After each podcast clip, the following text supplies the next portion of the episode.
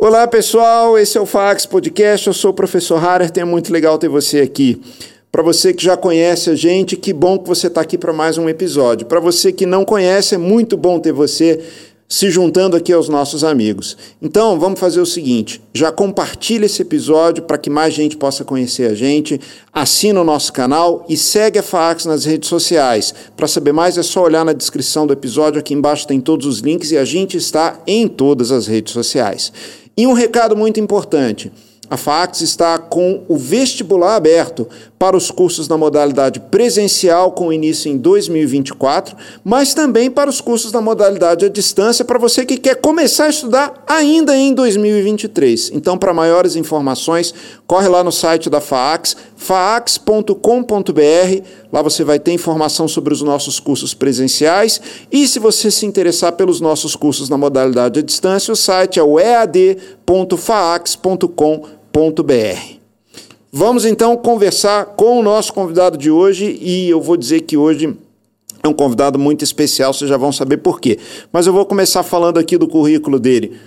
Aqui diz que ele possui graduação em engenharia mecânica pelas Faculdades Integradas de Aracruz, Prata da Casa, também graduação em Teologia pela Faculdade Unida de Vitória, licenciatura em Física pela Faculdade Mozarteum de São Paulo, licenciatura em Matemática pela Cesumar, é especialista em docência do ensino superior e ensino de matemática e em psicopedagogia institucional. Caramba! E o mais importante é o seguinte: é o nosso mais novo mestre do quadro de professores da FAAX, acabou de terminar um mestrado profissional em matemática e você precisa atualizar seu currículo Lattes aqui para botar essa informação, que aqui está como mestrando ainda, né? É, seja bem-vindo, professor Patrick. Obrigado. O mais importante eu não falei, ele foi meu aluno. E aí o professor fica todo orgulhoso quando pode conversar com ele. Então, vamos do início. Por que engenharia mecânica? Então, é, na época, quando eu era terceiro ano, eu não tinha tanto acesso à informação assim. E aí eu sempre gostei muito de matemática e dentre os cursos que eu tinha na cidade de Aracruz, engenharia mecânica era o que mais me encantava. Que tinha mais matemática. É, que tinha mais matemática que mais me encantava. É, sabia também um pouco do mercado de trabalho, o quanto isso seria importante. A gente está numa região aqui privilegiada, né? Sim, sim. Pra na época já tinha a Suzano, que era na época Fibre ainda. Então logo optei por, por engenharia mecânica quando fiz minha inscrição. Na época no Nossa Bolsa. Nossa Bolsa, você foi bolsista, legal. A FAAX ela tem convênio com vários programas de bolsa, inclusive as bolsas ofertadas pelo governo do estado. Então, só não estuda quem quer, né? Exatamente. Tá, mas aqui fala que além de. Meu tablet apagou aqui. Além de engenharia mecânica, você fez graduação em teologia. Por que teologia? Então, desde 2000 e, por volta de 2010, 2011, sempre fui muito envolvido com a igreja. Uhum. E aí isso me dava muita sede de conhecimento. O curso de engenharia mecânica, ele aumentou muito a minha sede de conhecimento. Ah, que legal. Então, é, depois que eu terminei engenharia mecânica, é, eu optei por fazer essa faculdade de teologia para expandir os horizontes, para aumentar ainda mais os conhecimentos e, nessa e é legal porque também. você acaba estudando um pouco de filosofia também, e a filosofia tem tudo a ver com a engenharia, porque a engenharia ela tenta modificar o mundo para fazer com que a gente aproveite os recursos que a gente tem, né? E eu acho que isso tem tudo a ver com, com filosofia. Só que, pelo que eu vejo no seu currículo aqui, você despertou uma paixão pela docência, né? Porque você foi aí para uma pós-graduação é, em docência do ensino superior, licenciatura em física, licenciatura em matemática. Como é que surgiu esse gosto aí por ensinar? Logo que eu terminei a faculdade, eu consegui um emprego na área industrial e estava me desenvolvendo na carreira. Porém, aí eu fiquei pensando, tem que continuar estudando. E aí veio as opções, ah, podia fazer pós-graduação em engenharia de segurança do trabalho. E aí eu comecei a optar, falei, gente, eu gosto da aula.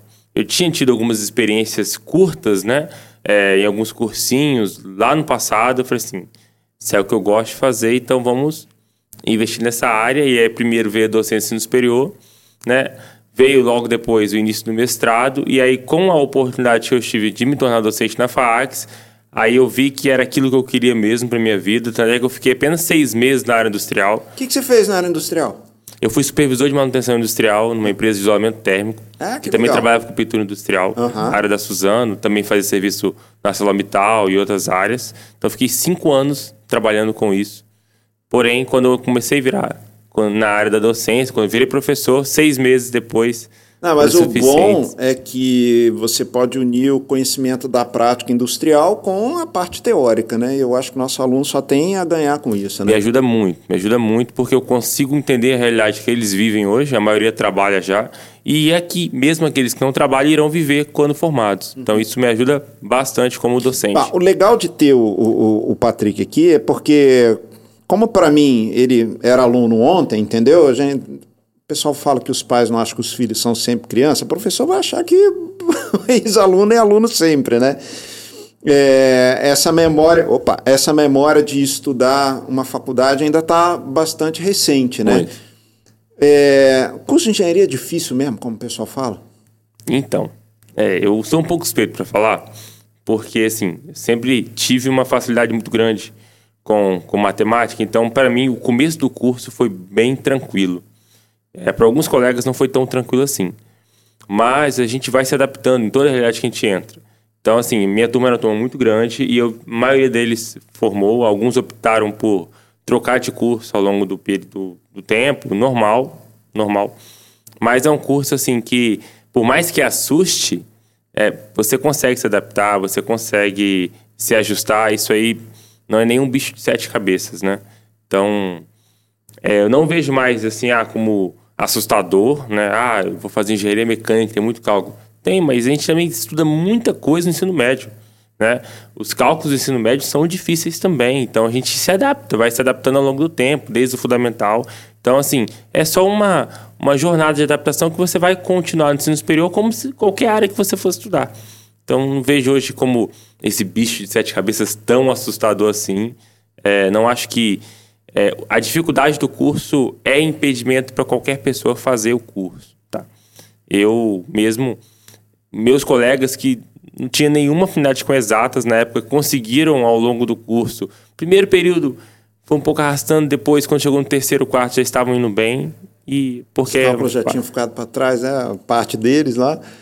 O, o, o, mas eu entendo que tem que ter dedicação, né? Sim. E, e isso vale para qualquer curso, tá, pessoal?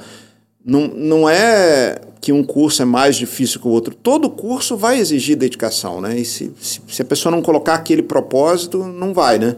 E o bom da engenharia mecânica é que se você entende que essa dedicação tem que ser um modelo de vida seu, isso não vai ajudar só no curso superior, mas também no desenvolvimento é, da carreira. É engraçado que às vezes a gente conversa com alunos, aí alguns alunos vêm com a gente falar, ah, professor, mas eu trabalho, não tenho, não, não consigo ter tempo de, de estudar tanto assim. Aí eu falo para eles, olha, meu querido, seu diploma, quando você se formar, vai estar tá escrito lá que você é engenheiro mecânico, né? Não está dizendo lá, você é isso aqui é engenheiro mecânico, mas dá um, dá, dá um crédito para o cara aqui porque ele trabalhou, estudou, então assim, ele vai ter algumas deficiências. Não, não é assim, é engenheiro. Então, para fazer jus e para poder alcançar isso aí, tem que se dedicar, não tem jeito, né? Mas é possível, né? É possível, totalmente possível. E, inclusive, é, eu até recomendo para meus alunos, quando alunos do primeiro período, segundo, comecem a trabalhar, eu falo com eles, porque você está antecipando início da sua carreira. Hoje nós temos uma turma de oitavo período que todos trabalham. Todo mundo trabalha, né? Impressionante. Todos trabalham. Isso é muito legal. E assim, e a maioria na área, é. na área. Acho que no semestre passado tinha uma aluna que não trabalhava na área, que esse ano trabalha Já na tá área. Já está trabalhando, é então, verdade. Então, assim, já estão com a carreira bem encaminhada. E isso é bom porque, além de te dar uma visão do campo de atuação do futuro profissional de engenharia, claro que isso vale para qualquer curso, mas estamos entre engenheiros aqui, né? Vamos falar de engenharia. É, te facilita, inclusive, cumprimento de horas de estágios, porque você tem condição de aproveitar a parte do seu, daquela sua vivência de trabalho como o, o seu estágio e acaba facilitando tudo, né? Sim, sim. É, e outra, você já consegue identificar dentro da engenharia mecânica Qual a área que, a você, área que você mais vai tem ter mais afinidade, né? Isso é, isso é, isso é muito bom. Isso é muito bom mesmo. Bom, é, mas aí você foi para um mestrado. O que, que, que te motivou a partir para o mestrado? Então. Ainda mais é... mestrado em matemática. Matemática sempre foi um curso que eu gostei muito, é. sempre foi. Tanto é que, em 2008, quando eu estava no meu terceiro ano ensino médio, a minha inscrição na UFES foi para matemática. Eu fui aprovado na UFES Matemática ah. e ganhei a bolsa de engenharia aqui. Uhum. Então, por questões de eu ser morador de Aracruz, né, ser mais cômodo para mim ficar, E, de fato, né, na minha família não tinha uma condição financeira tão boa assim. Uhum. Na época não tinha tantos programas de incentivo do governo federal para manter os alunos na faculdade, na universidade. Então eu fiquei. Mas, assim, sempre ficou na, na, aquele pé atrás pela matemática. Eu era aluno da UBMEP também. Eu fui aluno medalhista no UBMEP 2006, 2007 que e que 2008. É UBMEP? Olimpíada Brasileira de Matemática das Escolas ah, Públicas. Uh -huh. eu, fui, eu fui medalhista na segunda, terceira e quarta edição. Legal. E aí eu fiz um curso um, de Programa de Iniciação Científica Júnior da UBMEP por uhum. três anos também. Então, assim, eu tinha essa afinidade. E aí, logo que eu terminei a graduação, fiz a pós-graduação em docência, né? E aí surgiu a oportunidade de Profimate. Porque os programas de mestrado, eles têm um... um alguns deles, o ingresso é um pouco difícil, né? Projeto de ensino e tal. O mestrado do Profimate não, é só uma prova. E a prova só cai em matemática de ensino médio. Eu falei assim, opa, é a chance. Fiz a prova e assim, quando eu saí da prova, achei, não vou passar. Essa prova tá muito fácil. E de fato estava fácil, mas eu consegui uma nota boa e com isso fiquei, fiquei aprovado e entrei. É, foi difícil no começo, uhum. porque eu, como eu graduei em engenharia e não matemática, tem disciplinas da matemática que eu nunca tinha ouvido vê, falar. Né? Usar, e logo né? da primeira matéria do mestrado estava lá. É. Então eu tive que me redobrar, mas deu tudo certo. E o que, que foi sua dissertação? Qual foi seu tempo? Eu fiz uma análise das provas do IFES do último, dos últimos 10 anos, uhum. né? A incidência dos conteúdos, e dissertei sobre cada um dos conteúdos do conteúdo programático. E aí você aí, comparou também um ano com o outro? Comparei um ano com o outro, comparei com a BNCC, como esse edital ele foi mudando ao longo do tempo, para no final produzir um material né, que pudesse ser usado por esses alunos né, na preparação. E ao longo do tempo você viu que a cobrança permaneceu, aumentou, diminuiu? O que, que você percebeu lá nos resultados? A cobrança, ela mudou de acordo com como a BNCC tem mudado a sua, ah. sua cobrança. As provas antigamente eram muito conteudistas, conteúdos direto. A BNCC hoje ela tem tratado esses conteúdos de maneira mais da Fala o que é BNCC, nem todo mundo sabe esses termos aí educacionais. É a nossa, é a nossa base nacional curricular, Isso. Né,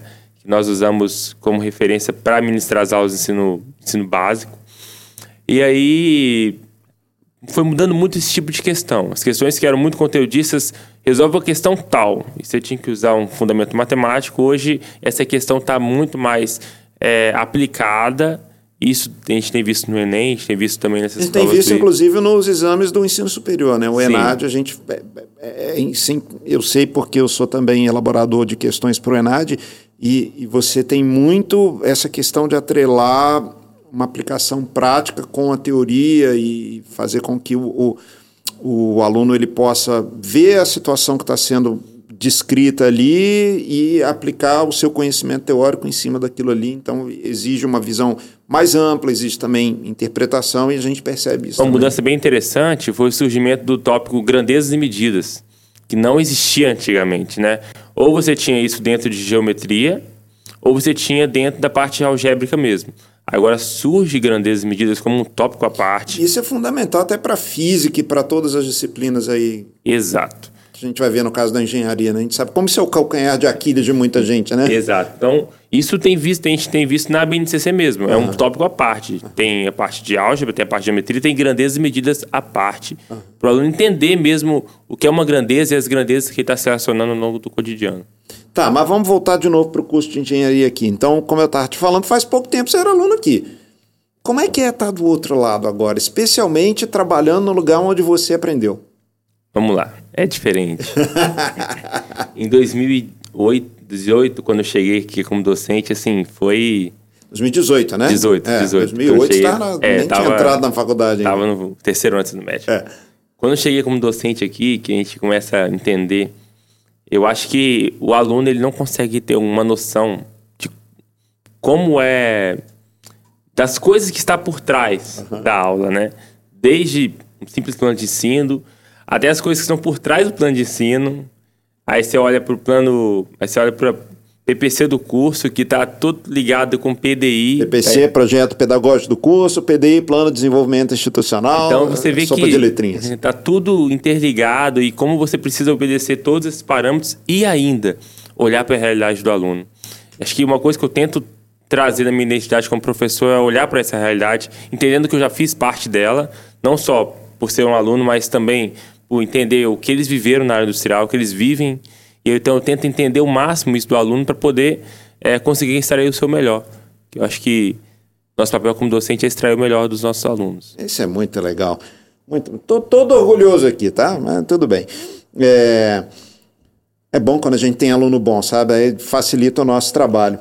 Mas ainda, ainda falando sobre o seu curso, eu toquei naquele ponto lá de que às vezes o aluno fala que ele trabalha e é muito difícil se dedicar. Mas a gente sabe que às vezes tem desafios maiores. E eu sei da sua história, eu sei que você teve um desafio muito, muito. grande enquanto você estava na graduação. Sim. 2011. Conta um pouquinho pra gente aqui. Não sei se isso é alguma coisa que é fácil para você. Não, é super fácil, então, então vamos fácil. lá, conta a sua história aqui, porque garanto que muita gente não sabe é. e muita gente vai se surpreender. Além de, além de ter feito engenharia, eu fiz o técnico de mecânica, né? E meus três primeiros semestres da, da faculdade foram paralelos ao curso técnico. Terminando o curso técnico. É, ah. que eu fazia o curso técnico à noite e a engenharia à tarde. E aí, terminando o curso técnico, comecei a fazer os concursos para curso técnico. Relaxa. E aí, num desses concursos, o concurso da Petrobras de 2011, eu na época eu estava cursando o sexto período uhum. da engenharia mecânica. E aí fiz um concurso para técnico manutenção júnior e assim, né? Até confesso um pecado, a gente, eu e um amigo meu, a gente começou a se dedicar mais pro concurso do que nas próprias aulas, chegava nas aulas e fazia questões de concurso. E aí no final do ano nós fomos aprovados nesse concurso, tanto eu quanto esse, esse meu amigo. Tra estudava aqui também? Estudava aqui também. Quem que era? O Daniel Tótola. Lembro. Daniel Totti. Claro. Ele fez para projeto, construção e montagem e para manutenção. A gente foi aprovado. E aí, assim, nesse meio tempo, eu comecei a sentir algumas, alguns sintomas que eu achava que era da ansiedade. Estresse, ansiedade. Exatamente, né? do concurso. Coceira anormal e algumas coisas assim. E a gente sente isso como ansiedade, tá? Sim. Eu lembro que na época do vestibular eu senti um monte dessas coisas aí também. E aí, quando chega no final do ano, fui aprovado, fui convocado. E aí, nos exames admissionais, viram que tinha algumas coisinhas diferentes. Investiguei melhor e tal. Lembro bem do dia, 19, 19 18 de dezembro. Eu tinha feito uma prova na faculdade. E aí, quando eu chego em casa, tinha uma reunião na minha casa. Eita! Minha mãe, alguns familiares e amigos mais próximos. E nessa reunião me informa um resultado de um exame que eu tinha feito uma semana antes, ah. uma biópsia que eu havia feito, e descobri que eu estava com um linfoma de Hodgkin, um câncer no sistema linfático. 19 de dezembro. E aí eu falei assim, na, numa naturalidade incrível, que só Deus pode explicar. Uhum. E aí eu, beleza, vamos tratar. E aí fui correr atrás do tratamento, na época todo pelo SUS. Aí eu lembro que eu consegui uma consulta pro dia 29 de dezembro, 10 dias depois apenas, e os sintomas estavam muito aflorados, coceira, febre. E aí eu só lembro do meu médico me perguntando: Você quer passar o Réveillon em casa? Eu falei assim: Eu quero ficar bom. Fui internado no dia 29 de dezembro. Ainda bem que fui liberado no dia 31, consegui uhum, fazer os exames uhum. para iniciar o tratamento. Iniciei o tratamento normalmente em janeiro, foi tudo super bem. Em janeiro, dias após eu ter encerrado, eu ter iniciado o tratamento, eu perco meu pai. Nossa. 29 dias depois que eu descobri o câncer, eu perdi meu pai. Meu pai morava em outro estado, uhum. com outra família, mas a gente ainda tinha uma relação. Uhum. Quando eu descobri a doença, ele veio para cá, ajudou reforma, dar uma reforma na casa e tal. E aí eu tenho a notícia que meu pai morre no aneurisma aos 42 anos de idade. Novo, novo, aos 42 anos de idade. E assim, mais um baque, mas a gente foi enfrentando. E aí veio o quinto, veio o sétimo período e eu estava em tratamento. Tinha um dia da semana que eu faltava uma quinta sim, uma quinta não por causa das quimioterapias. E aí fiz o tratamento, foi uma, durante seis meses, né? Que foram 12 quimioterapias, depois veio mais 17 radioterapias. E mesmo assim, continuei a faculdade. A faculdade me deu todo o suporte, todo o apoio necessário na época. E aí fiquei bom. Um, um ano depois, quando eu estava no nono período, a doença volta pior. E aí a doença voltou pior, eu descobri em junho de 2013, junho para julho. E aí fiz um tratamento mais agressivo com o transplante de medula autólogo no final do ano. O que, que, é o transplante de medula Autólogo, é quando, é quando aí. a nossa medula não é atingida pela doença e ela pode ser usada para um transplante. Como se fosse um autotransplante, né? Exatamente, um autotransplante, onde eles coletam as suas células tronco, congelam, e aí depois o transplante de medula é você fazer quimioterapias em altíssimas doses e depois reinjeta sua própria medula para voltar a produzir sangue. Uhum. Para você ter uma ideia dos níveis que a gente fica, a minha imunidade chegou a 40. Nossa. O mínimo hoje, o ideal é de 3.500 a 4.000. Sim, claro. Chegou a 40. Plaqueta tá um mil e pouco, o certo é 150 mil, então você fica isolado, né? Completamente É. debilitado, né? Com a saúde debilitada. Exatamente. Então, mesmo assim, foi um sucesso. É, saí do hospital no dia 3 de dezembro, contra qualquer tipo de ordem médica. Fui na minha formatura de, nos dias 19, 20 e 21. Mas Deus cuidou de tudo e, e a gente pôde vencer. e isso foi, qual ano que foi? 2013. 2013, né? 2013. Então, recentemente a gente completou 10 anos, né? E, E- essa é uma data importante, né? 10 anos data importante, porque desde que eu fiz o transplante, acompanhamento com o meu, meu é, oncologista, né, constante. No começo era toda semana, depois de mês em mês, dois em dois meses, seis, seis meses, ano em ano. E nesse ano de 2023, 10 anos do tratamento, fui liberado, alta definitiva. Agora é só Graças a Deus, Graças só a glória. Deus. Nossa, isso é... A sua história é algo fantástico. Eu fico emocionado, porque é, é um exemplo prático de que nada Uhum. pode impedir a gente de alcançar o nosso sonho desde que a gente se dedique.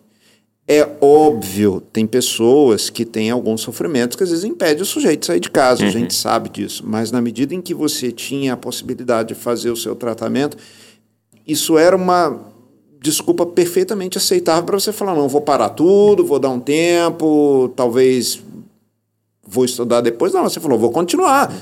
Vou continuar e vou, não vou mudar meu plano, meus planos para poder alcançar o objetivo que você fez e conseguiu, né? Sim. Então, e só para colocar a ah, cerejinha de bo- do bolo na história, o transplante de medula ele, ele é extremamente agressivo à Sim. saúde da fertilidade do homem. é verdade. Antes do transplante, eu fiz exames e eu já, já tinha ficado azospérmico. Depois do transplante, então, nem se fala. No começo do ano passado, nós fizemos exames, eu e minha esposa, e descobrimos que eu tinha voltado a produzir um pouco de espermatozoide. Tentamos uma fertilização in vitro, que deu errado. E esse ano, de maneira natural, esposa engravida. Graças a Deus. Estamos esperando a nossa princesinha Elisa. Gente, isso é, é, é um, é um prêmio para coroar toda essa jornada, né? Gente, é, é de arrepiar. é, é arrepiante isso. Poxa, que bom. Mas me fala, e quais são os planos para o futuro, então? Vamos lá. É, terminei o mestrado, foi muito difícil o mestrado, porque o Prof. Mate, ele tem uma cara- característica que você entra no mestrado fazendo as disciplinas, né? Você faz quatro disciplinas e depois das quatro você faz uma prova de qualificação, que é nacional. Meu mestrado é em rede nacional. Nessa prova eu fui aprovado de primeira, é, só três alunos foram, eu consegui essa aprovação. E aí você passa a ter um orientador, você passa a- só aí, depois de um ano de mestrado, a, começar a pensar em dissertação. É, inclusive é um, algo que estão já mexendo para os novos É ingressantes. porque deixa você com pouco tempo, né, para concluir isso aí. E assim, e mesmo assim, no, no último ano você tem as quatro disciplinas do segundo ano, que são difíceis também, né? Ainda mais que você está inserido num contexto de trabalho. A gente não está dedicado àquilo. É um dia da semana que a gente vai lá. Sim. E aí, quando eu termino o mestrado em 2019, entra 2020, vem a pandemia, e foi uma loucura. A gente, a gente trabalhou muito, eu não consegui pensar em dissertação por alguns anos, né? É, aí eu consegui voltar a escrever com, com mais força no final do ano passado e consegui terminar esse ano. Mas sim, foi muito difícil esses anos de pandemia porque a gente não conseguia ter esse tempo para escrever. Aham. Mas aí agora deu tudo certo. O plano para o futuro é, é tentar um doutorado, não tão em breve, né? mas assim. Matemática também? Então, é, no estado não tem um doutorado em matemática. né? Então, assim, isso é co- algo que pesa contra. Existe doutorado em ensino de ciência e matemática, que é uma opção que é novo também, o doutorado do IFES, é, ou na área de educação.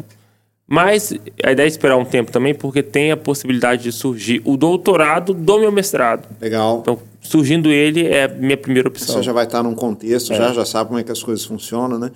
não pode parar. Exatamente. Se a gente parar, aí acomoda. Então, eu, eu lembro que eu emendei e foi a melhor coisa que eu fiz, apesar de que depois que terminou a defesa do mestrado, a gente fica bem desgastado, né, mentalmente, até o engatar de novo para começar a, a, cabeça funcionar de novo para estudar, levou um tempinho, mas ainda assim eu basicamente emendei e foi a melhor decisão que eu fiz. E surge também engenharia mecânica como opção, né? Claro. Porque é o curso que eu fiz, minha graduação. Embora não tenha feito mestrado, talvez o doutorado vai dar um pouco mais de trabalho, por esse motivo, questão dos créditos. Uhum. Mas é uma opção que no estado tem, temos um, um curso bom de doutorado em engenharia mecânica. E eu tenho uma, uma atuação profissional que me dá algumas. me, me aponta algumas direções. Então, é, é um... De repente, alguma coisa na área de simulação que você vai botar o conhecimento da matemática em prática também. Então, é pode ser que... uma, uma opção legal. Sim. Inclusive, é, alguns professores do departamento de matemática da UFES hum. são doutores em engenharia elétrica. É. Que é a engenharia que acaba tendo uma é. matemática é. mais pesada, mais né? Pesada, exatamente. Então, o meu orientador mesmo, ele veio da, da, do mestrado da Unicamp, passou no concurso aqui, fez os doutorados na Unicamp, não terminou, Aí aqui na, no Espírito Santo ele fez doutorado em engenharia elétrica. Beleza. Bom, e para aquele que está assistindo a gente, está interessado em vir estudar aqui na Fax, cursar o nosso curso de engenharia mecânica, o que, que ele pode esperar? Bom, ele pode esperar um curso de qualidade, um curso que vai preparar ele para o mercado de trabalho. E além disso, ele pode esperar também que ele vai ter um crescimento na vida profissional dele. Eu falo que a gente não pode esperar que o curso superior faça mágica na nossa vida, que você terminei, sou um super-herói, agora eu vou ganhar meus muitos ou, milhares de ou reais. até nunca fui uma pessoa que gostei de estudar, mas a faculdade vai fazer com que eu mude meu gosto assim, sem eu precisar de me esforçar. Não é assim, né? Mas é, eu conheço pessoas né, próximas a mim que a carreira foi paralisada por não ter um curso superior. Né? Um, a pessoa próxima me ouviu do seu superior. Ó, você chegou onde você chegou aqui, Daqui você não passa. E, e, sem engenharia. E isso vai casar com algo que eu sempre costumo falar, especialmente quando a gente vai visitar as escolas, falando do vestibular, é que às vezes na mídia a gente ouve aquela falsa ideia de que hoje as empresas não se preocupam em contratar pessoas que tenham ensino superior, que eles querem alguém que tenha muita vontade de aprender. E isso basta. Isso é uma mentira, isso não existe. No ensino superior, sim, é importante. É óbvio, a gente sabe que algumas carreiras, especialmente num contexto de novas profissões surgindo, né? existe aquela frase super conhecida que as profissões que a gente vai ter daqui a 10 anos ainda não foram inventadas. Né? Então, se não for inventado, não tem um curso superior para ensinar elas. E, de fato, existem algumas carreiras que dependem muito mais da sua vontade de aprender do que, de fato, uma bagagem de ensino superior. Ponto, ninguém discute isso. Mas se a gente pensar daquelas carreiras mais tradicionais e tradicionais não é sinônimo de algo antiquado ou algo que não é necessário, sim, você precisa de um curso superior. Eu uso aquele exemplo clássico. Imagina que a Embraer decide que está na hora de bater de frente com a Boeing e com a Airbus, nós vamos fazer um avião novo, inovador, usando técnicas aí que ninguém nunca usou, e para isso a gente só vai contratar gente que gosta muito de aviação, mas que não tem ensino superior, mas que tem muita vontade de aprender. Qual é a chance disso aí dar certo? O incrível é que tem, tem empresas na região que, por mais que elas dão, ah, não estamos contratando engenheiros. Mas os seus casos de sucesso são engenheiros. Claro, é óbvio. Então, algumas posições, sim. Se você vai fazer um trabalho de engenharia, você precisa ter cursado engenharia. Não tem como um leigo fazer um trabalho de um advogado? Não tem como. É até possível que alguém se meta a administrar um negócio sem ter feito administração, mas a chance de dar errado é muito grande, porque o curso vai te dar bagagens, te dar bagagem de conhecimento no sentido de você saber liderar uma equipe, de você fazer planejamento estratégico, tomar de você decisão. traçar meta, tomar decisão. E esse tipo de coisa, você uma pequena parcela talvez você possa até aprender com a vida, mas vai levar muito mais tempo, você vai apanhar muito mais. E aqui no curso superior, você está num ambiente controlado em que as pessoas trabalham para poder te ensinar. E assim, o curso superior fez muito bem para mim porque ele me aumentou minha vontade de aprender e me ensinou a aprender. E venhamos e convenhamos, né? de novo, puxando a sardinha para o lado da engenharia. O profissional de engenharia ele é um cara muito versátil, né? pelo fato da gente ser treinado com raciocínio lógico, a, aprende a pensar, a analisar, a gente adquire um certo pragmatismo, é, né, uma, uma visão prática de analisar as coisas para tomar a decisão, que isso faz com que a gente consiga transitar por muitos postos aí no, no, na indústria do trabalho, né? não, não só no meio industrial, quando eu falo indústria, eu digo de maneira geral, e a gente tem essa facilidade de se adaptar aos mais diferentes desafios. Né? Então, essa é uma, eu sempre falo, quem quer fazer engenharia, você vai estar preparado para muito além de só, só, só da engenharia. E muitas vezes viram uma referência técnica e também uma pessoa que é confiável. É, eu já trabalhei numa área industrial muito tempo atrás, eu ainda era aluno aqui, e tinha uma função, tinha que nós tínhamos que as a tubulação que era produzida tinha que ser inserida num sistema da Petrobras. Uhum. Essa aí era a exigência deles. E assim, era muito simples o serviço.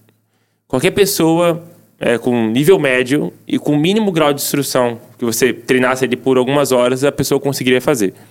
A Petrobras exigia que fosse um engenheiro. Porque era algo que tinha que ter precisão e ela precisava confiar na pessoa que estava fazendo. Isso é a questão, a confiabilidade é um sistema que se der problema porque for mal feito, mal instalado, mal fabricado, mal projetado, você pode prejudicar vidas. E sem contar é, referência técnica, eu falo muito com meus alunos isso. Hoje nós temos, mas quando se fala de grandezas, né? Pessoas trocando as bolas mesmo, pessoa falando em metragem como uma grandeza. É, e eu falo, você como engenheiro tem que ter essa referência técnica. E assim, e existem funções na área industrial de pessoas que são bem remuneradas de nível técnico, mas que vão trazendo essas, essas, esses erros, né, né, que são muito normais. E se ninguém falar, ei, vamos, vamos falar certinho, né? É isso aí. Continua assim. Eu já tive em reuniões, né, com pessoas assim, é, que chegavam até a ganhar mais que eu, porque já tinham muita experiência na área industrial, mas que é, não conseguiam lidar com os termos corretos que devem ser utilizados. E aí tem dificuldade em fazer um relatório, executam bem a atividade, mas não conseguem fazer um relatório. E aí, na hora de cobrar esse serviço, de fazer a famosa medição que a gente faz na área industrial, não consegue fazer uma boa medição. E às vezes um trabalho foi muito bem feito, mas não consegue mostrar que esse trabalho foi bem, bem feito. E a engenharia, ela abre esse leque. Engenharia mecânica, por exemplo, nós temos hoje alunos nossos que trabalham e alunos formados que continuam trabalhando com venda técnica. É uma área da engenharia assim que ah, o cara vai vender um produto ou um serviço. Mas é um serviço de engenharia? Claro. É um produto de engenharia? Não adianta eu pegar um vendedor, o cara pode ter 30 anos de experiência vendendo carro, vendendo móveis, vendendo imóveis, ele não vai conseguir fazer, porque requer que seja um, um engenheiro. Orçamento, eu trabalhei com isso e conheço muitos alunos, ex-alunos nossos e alunos ainda que estão cursando, Sim. fazem. Fazer um orçamento, elaborar um orçamento, é muito além do dinheiro. Você precisa saber, primeiro, é um serviço? Com quanto tempo eu vou fazer? E aí entra planejamento, entra. Não, e ainda mais saber o que, que pode dar errado, né? E aí Exato. você precisa de uma bagagem técnica para te assessorar nesse planejamento, na tomada e de aí decisão. surgem, surgem os engenheiros, que nem sempre vai estar tá lá no crachá, engenheiro mecânico, mas vai estar tá lá. É um orçamentista, é um vendedor técnico, é um supervisor que vai fazer, cuidar das equipes de fato. Então nós temos que e esse leque, ah, mas o supervisor precisa ser um engenheiro? Não. Mas a maioria dos casos de sucesso são engenheiros. O orçamentista tem que ser engenheiro? Não, mas e trazendo para o nosso futuro aluno aqui da nossa região, a gente está numa região super privilegiada no estado. Falando em termos de engenharia, né? Sim. Porque a gente tem empresas aqui que são referência nacional, tanto na área de produção, como na área de manutenção, na área de montagem, na área de projeto, na área de petróleo e gás, na área de logística. Ou seja, lugar para trabalhar não falta aqui, né? E com uma grande obra acontecendo, que é o Porto, e uma outra grande obra a acontecer, que a Suzana anunciou que vai fazer uma Sim, fábrica. Sim, uma nova fábrica de, de, de soft. Ah, agora esqueci o termo lá. É. Fazer um papel diferente. Mas, né? Isso, não só celulose mais, é, agora papel. fazer papel isso. mesmo, exatamente. Isso então, aí. assim, vai ter oportunidade de mercado ainda durante a graduação. Com certeza. E a hora de você começar a se preparar é agora. Então, por isso que a gente fala, né? Aproveita as chances, o vestibular está aberto na FAAX, né? Corre lá no nosso site, faax.com.br, vai ter lá nossos cursos presenciais. Temos também cursos na modalidade à distância, administração, pedagogia, engenharia de produção. vai lá no ead.fax.com.br, vai ter todas as informações lá. E eu acho que não tem hora melhor de começar a se preparar para o futuro do que agora. Né? Interessante, quando eu entrei na, na, na engenharia, em 2009, o mercado estava totalmente aquecido. Uma coisa de louco. E durante o curso, o mercado deu uma retraída. Uhum. Mesmo assim, todos os alunos que formaram aqui foram empregados depois. E outra coisa, a gente sabe que existe uma oscilação natural. É, e talvez seja até melhor você estar se preparando no momento em que a coisa ainda não começou a crescer, porque quando você estiver terminando, vai pegar a crista da onda, né? Patrick, muito obrigado. Foi muito bom conversar com você. Infelizmente, a gente não pode ficar aqui. Nosso podcast não é daqueles que duram três, quatro horas. A gente gosta de ser mais objetivo, mas foi muito legal, tá? E vamos marcar uma outra conversa para a gente falar mais aí, mais do nosso curso, mas eu acho que já deu para o pessoal ter uma boa ideia, né? Com certeza. Pessoal, a gente se despede por aqui, então não se esquece, estamos com o vestibular aberto. Compartilha esse episódio, segue a gente, assina o nosso canal, segue a gente nas redes sociais e a gente se encontra no próximo programa. Tchau para todos.